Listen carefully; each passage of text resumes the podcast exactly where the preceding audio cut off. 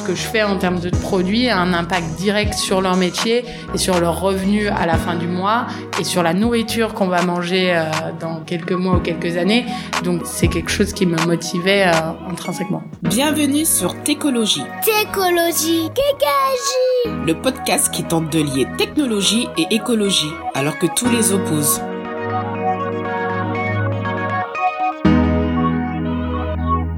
Salut, aujourd'hui on est avec euh, Solène de Perfarmer. Salut Solène.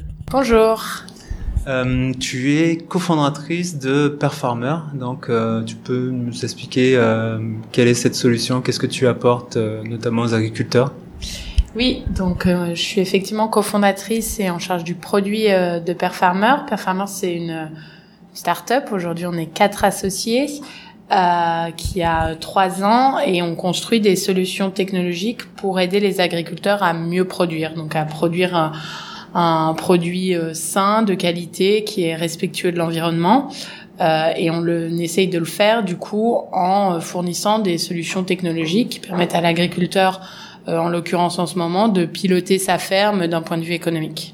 D'accord, et ça consiste en quoi dans le détail? Ouais, donc euh, le, le dernier produit qu'on a lancé, c'est donc une application mobile. On l'a lancé au salon de l'agriculture en février dernier, qui permet à l'agriculteur de donc l'agriculteur céréalier, on s'adresse principalement aux céréaliers, euh, qui lui permet de fixer un prix objectif sur son blé. Donc il faut savoir que euh, le blé est coté, donc il y a un prix qui change à peu près toutes les cinq minutes, euh, et l'agriculteur doit à un moment euh, prendre la décision de vendre sa tonne de blé, euh, sachant qu'il est sur son tracteur et qu'il n'est pas accroché au cours. Euh, euh, comme le sont les traders.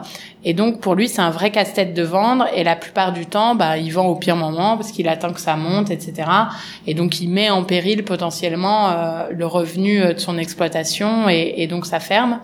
Euh, donc on a décidé d'abord de l'aider à, à, mieux gérer euh, ces problématiques liées aux cours et donc à essayer de laisser les cours de côté pour pas le mettre dans une position où il joue à la loterie tous les jours, mais d'avoir euh, vraiment un statut de chef d'entreprise, à savoir euh, se fixer un prix objectif par rapport à ses coûts de revient, combien ça me coûte de produire une tonne de blé. Aujourd'hui, il y a encore beaucoup d'agriculteurs qui ne le savent pas. Euh, et derrière, du coup, bah, à quel prix je dois vendre euh, ma tonne de blé pour me payer un salaire à la fin du mois. Parce que voilà l'angle qu'on a pris du coup pour essayer de résoudre les nombreux problèmes qui existent dans l'agriculture et qui concernent toute la société aujourd'hui, euh, bah, c'est de prendre l'angle économique, à savoir euh, si un agriculteur aujourd'hui n'arrive pas à se payer à la fin du mois, ça va être compliqué euh, de lui dire de mieux produire, de lui dire de respecter l'environnement, de lui dire d'arrêter les pesticides, etc.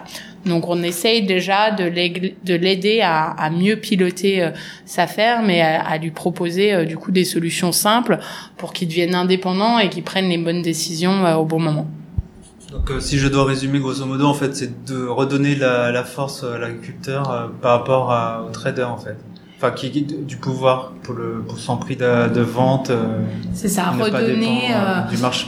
Voilà, arrêter de, de, regarder constamment le marché, essayer de moins dépendre des marchés, essayer d'être. Euh, L'agriculteur a une position par le fait de l'évolution de l'agriculture après-guerre a toujours eu une position quand même un peu de, de bah, d'esclave de sa coopérative et donc petit à petit il s'est complètement détaché de son métier il s'est détaché de la terre parce qu'en fait on lui a donné des recettes toutes faites euh, de l'agrochimie euh, il s'est détaché de la décision économique parce que les marchés euh, sont arrivés que du coup bah en fait le blé euh, pouvait être à 180 comme à 220 euh, qui produisent euh, du blé de qualité ou du blé de mauvaise qualité.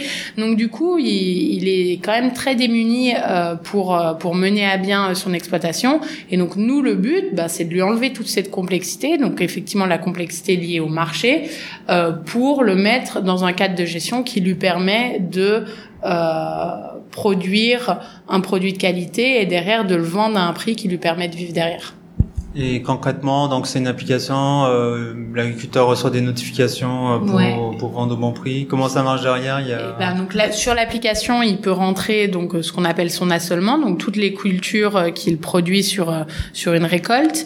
Euh, et derrière, pour chaque culture, on l'aide à définir un prix objectif, donc par rapport aux spécificités de sa ferme. Et quand le prix objectif est atteint par par le marché, il reçoit une alerte et du coup là, il peut décider de vendre euh, ou d'attendre en appelant sa coopérative. et donc, il, il, a ce système d'alerte qui lui permet, en quelque sorte, d'arrêter d'être constamment dans le stress de est-ce que je vends ou est-ce que je vends pas? Et euh, pourquoi s'être intéressé aux agriculteurs euh, Est-ce que c'est un métier que tu connaissais? Non, alors je connaissais rien du tout à l'agriculture, euh, si ce n'est le petit potager que j'avais sur mon balcon. Euh, par contre, donc euh, moi j'ai toujours travaillé euh, à construire des produits. Donc avant d'être chez Performance, j'étais chez KissKissBankBank, Bank, donc solution de financement participatif pour les créateurs. Et, et j'ai toujours été, passionnée d'entrepreneuriat. J'ai toujours eu beaucoup de projets.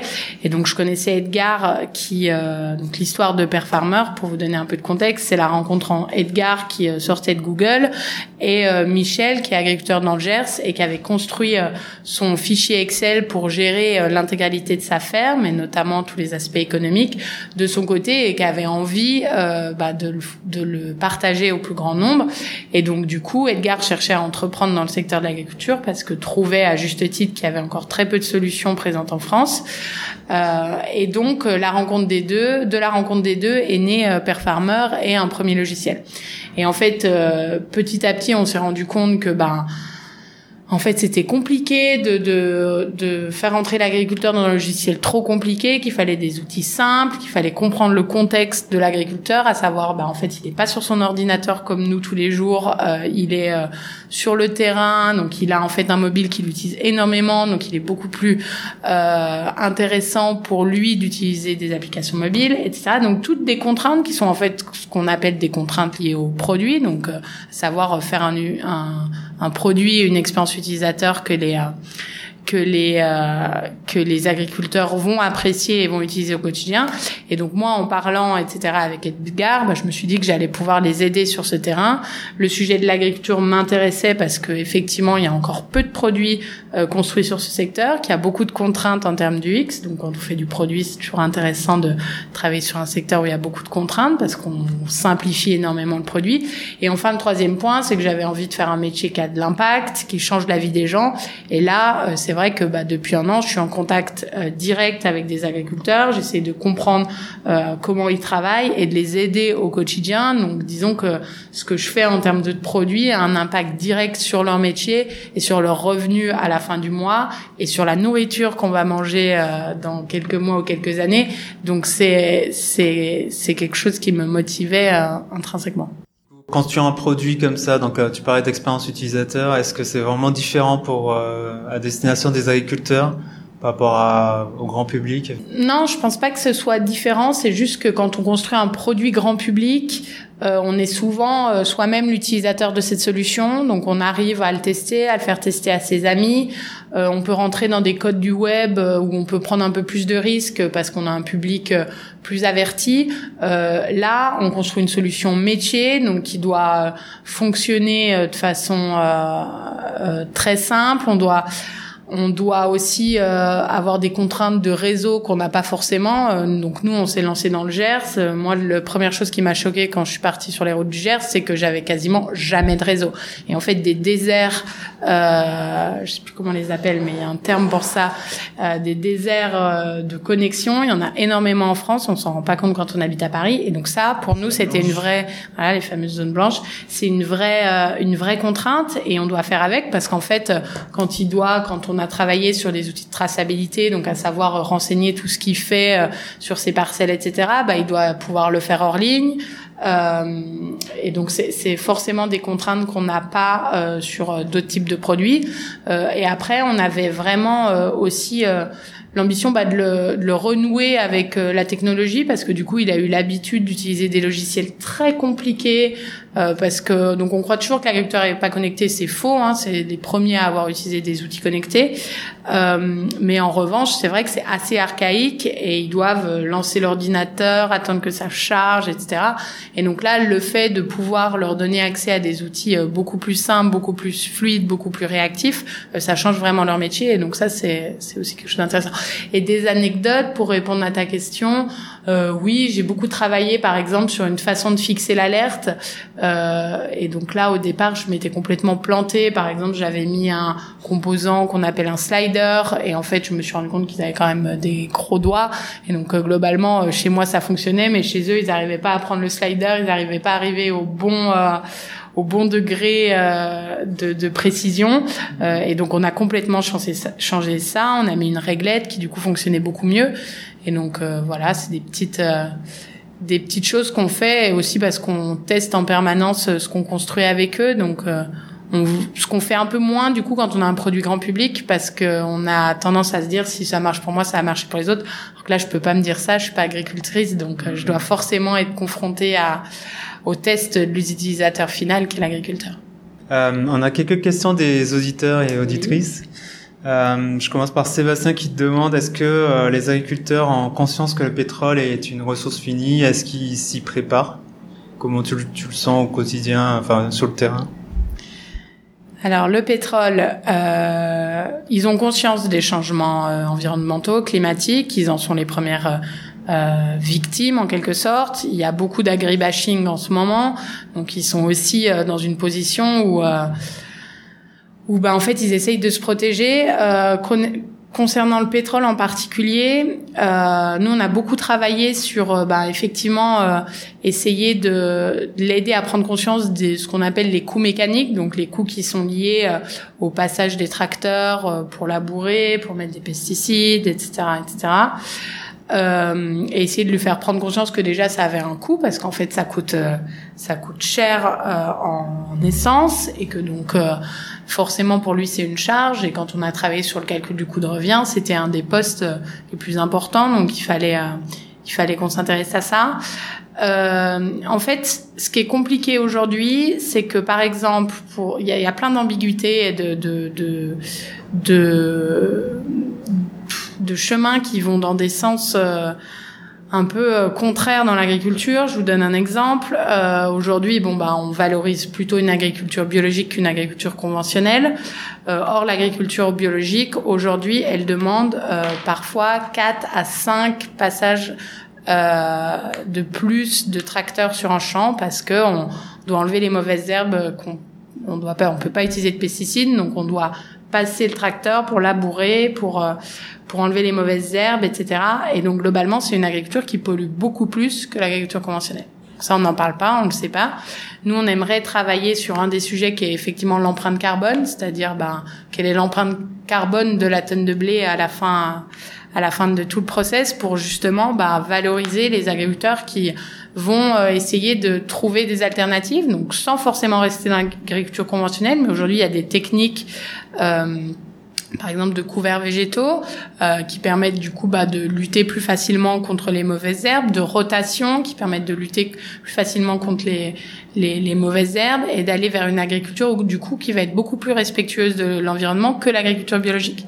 Et parfois on va je veux dire quelque chose qui va peut-être faire hurler les auditeurs, mais parfois, bah oui, il y a beaucoup d'agricultures qui défendent le glyphosate parce qu'ils sont en agriculture raisonnée et qu'en agriculture raisonnée, ils n'ont pas d'autre solution, en tout cas sur le départ, sur la transition, que d'utiliser du glyphosate, mais sur des quantités euh, infimes pour euh, ne pas passer euh, 4 à 5 fois de tracteur, ne pas labourer la terre, ce qui aujourd'hui est une absurdité en termes de fertilité des sols.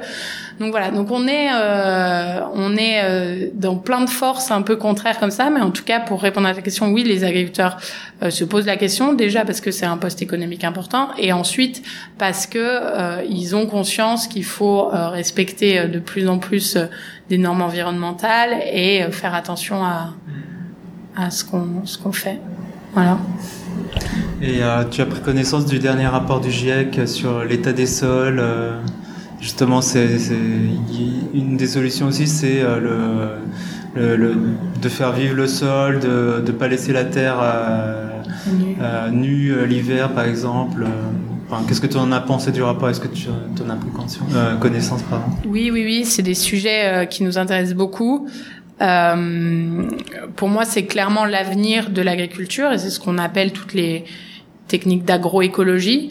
Euh, qui reposent sur bah, le fait d'avoir des sols vivants. Euh, et aujourd'hui, malheureusement, on a perdu énormément en matière organique dans les sols. Donc je sais plus, on était dans les années 80 à 4%, puis à 2% dans les années 90, et là il y a des sols qui sont à 1%. Il faut savoir qu'en dessous de 0,5%, on peut plus rien faire de la terre.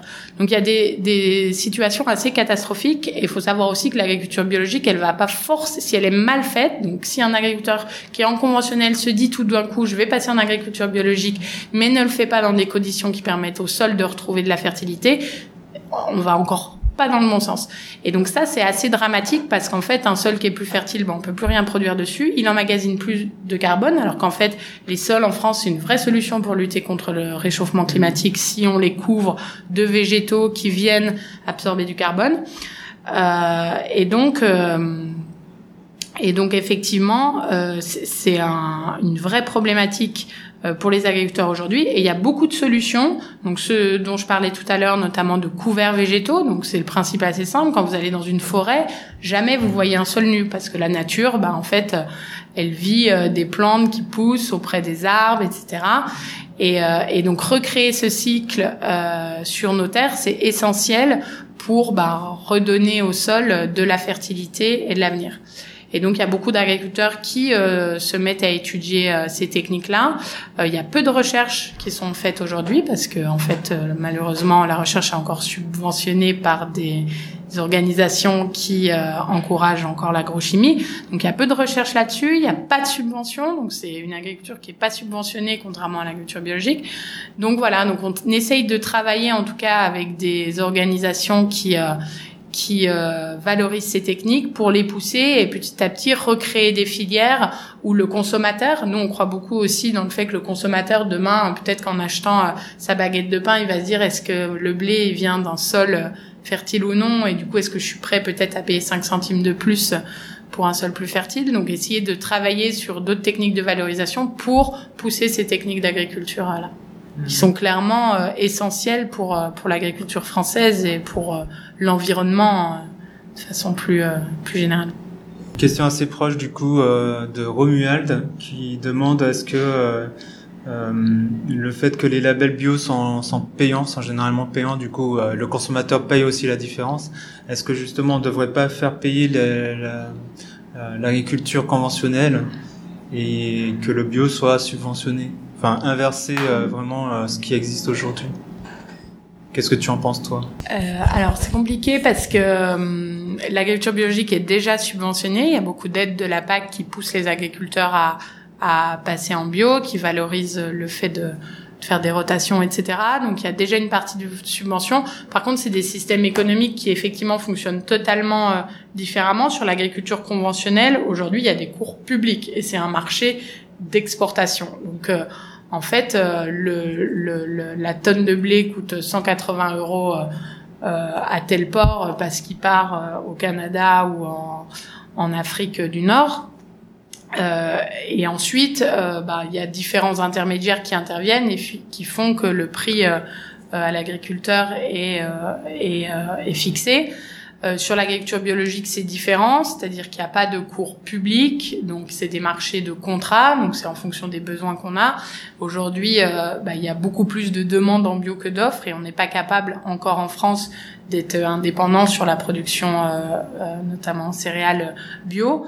Donc il y a beaucoup de choses qui interviennent dans la façon dont on fixe le prix des cultures, que ce soit en conventionnel en bio. Donc je suis pas sûre que euh, je suis pas sûre que ce soit une bonne idée de subventionner ou non euh, quelque chose. Ce qui est sûr, c'est que euh, aujourd'hui, il y a beaucoup d'agriculteurs qui passent en bio parce qu'à la fin, ils sont quand même mieux rémunérés, et donc c'est la principale raison de leur passage en bio. et c'est déjà c'est déjà positif pour eux parce que ça permet souvent de sauver des exploitations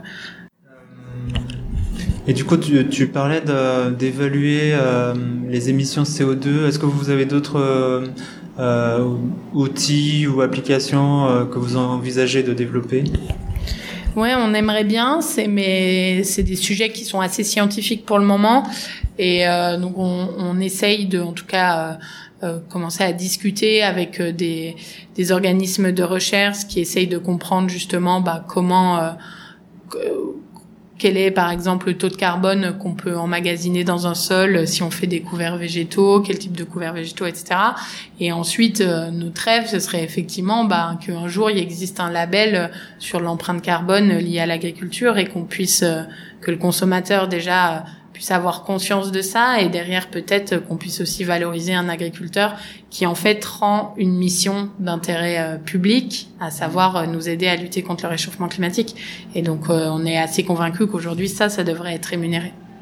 L'autre sujet de, de, cet été, puisqu'il y a eu le rapport du GIEC, il y a, il y a aussi la sécheresse, il y a, il y a moyen de d'aider les agriculteurs à, je sais pas, anticiper ça, à, parce qu'il y a du coup il y a moins de foin pour les, animaux. Euh. Oui, côté euh, foin et, et, prix du foin, euh, c'est vrai que c'est un vrai problème aujourd'hui euh, pour les éleveurs, parce que ça fait deux années du coup bah, qu'on manque de foin et que du coup tonne de foin est très élevée. Je crois a un moment, il était même au-dessus du blé. Enfin, c'était c'était euh, c'était assez euh, absurde. Euh, mais ce qui est sûr, c'est que les agriculteurs sont confrontés à des causes euh, du réchauffement climatique et qu'en fait, la vraie solution, euh, in fine, c'est quand même de revenir à de la polyculture, un système beaucoup plus raisonné, et qu'en fait, quand on est dans un système où on produit euh, de la grande culture, la même culture, de la monoculture euh, sur des grandes surfaces, qu'on est dépendant de l'irrigation, qu'on est dépendant de pesticides, etc. Bah en fait, le jour où il y a un problème climatique, euh, on va pas s'en sortir parce qu'on va plus faire de rendement et que du coup, euh, euh on n'aura pas d'autres pas d'autres routes de secours en quelque sorte pour pour la pérennité de la ferme. Donc il y a effectivement beaucoup d'agriculteurs qui sont victimes de ça. L'année dernière, dans le Gers, c'est pareil, on a eu énormément de même pas que dans le Gers, mais du coup il y a eu euh, des rendements très mauvais parce qu'il y a eu euh, quelques épisodes climatiques de grêle, de pluie euh, euh qui ont complètement ruiné les cultures en, en juin. Et donc effectivement, après l'agriculture, pour rester quand même assez positif, a toujours été soumis à des aléas climatiques assez importants. Et c'est aussi le rôle de l'État bah, de d'intervenir pour euh, s'assurer euh, la pérennité de, de l'agriculture française. Donc voilà, je pense qu'il y en aura de plus en plus, effectivement, parce qu'on, je pense qu'il y a plus de doute sur le fait que, que le réchauffement climatique existe et qui bouleverse du coup euh, euh notre agriculture. Euh, mais en revanche, ça a toujours existé, donc il faut essayer de comprendre bah, comment on, préserve au mieux notre agriculture et nos terroirs pour faire en sorte que les exploitations survivent. Et dernier sujet de, de cet été, euh, les forêts en Amazonie. On n'en parle pas aussi. Il y a aussi des, forêts, en, enfin des feux de forêt en, en Afrique. Euh, ce qui est pointé du doigt, c'est euh, la, la, production de soja qui est importée euh, pour, la, pour le, les bovins. Euh, Qu'est-ce que ça t'évoque? Oui, ben c'est en fait nous, ces sujets, on les connaît bien parce qu'en fait, on les voit passer euh, quasiment tous les jours, mais le grand public en a pas conscience. Il y a très peu, je sais pas, j'étais encore, quand j'explique à des amis ce que je fais, ils, ils me disent, mais pourquoi il y a autant de champs de maïs en France? On comprend pas. Toutes les landes, la moitié des landes, c'est, euh, c'est entièrement des champs de maïs et ils sont là, mais on mange pas tant de maïs que ça. Bah oui, en fait, tu manges pas de maïs, mais le maïs, il, il va à destination du bétail, etc. Et on a, en fait, il y a une vraie prise de conscience à avoir de la part du consommateur de comment aujourd'hui et, euh, et fabriquer la nourriture, à quoi elle sert et comment marche ce système-là. Et je pense que la solution viendra et de l'agriculteur et du consommateur, mais il faut qu'il y ait chez tous les deux une prise de conscience de il faut recréer des systèmes euh, où on marche pas sur la tête parce qu'effectivement euh, et même sur le bio. Et du coup j'alerte vraiment encore plus les consommateurs là-dessus. Faites attention.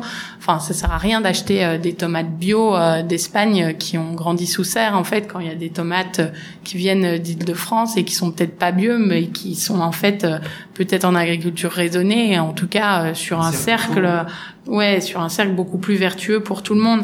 Et et, pareil, euh, pareil en, en Bretagne. Enfin, il y a des absurdités euh, euh absurdes, des grosses absurdités avec euh, le méthane, avec effectivement les engrais verts qui viennent bah, de, de soja OGM du d'Argentine. Enfin, et du coup, on, on, marche complètement sur la tête et et on n'apporte pas assez de transparence au consommateur final pour lui dire bah vraiment d'où vient ta nourriture et et, euh, et est-ce que tu veux ou non supporter euh, cette agriculture-là.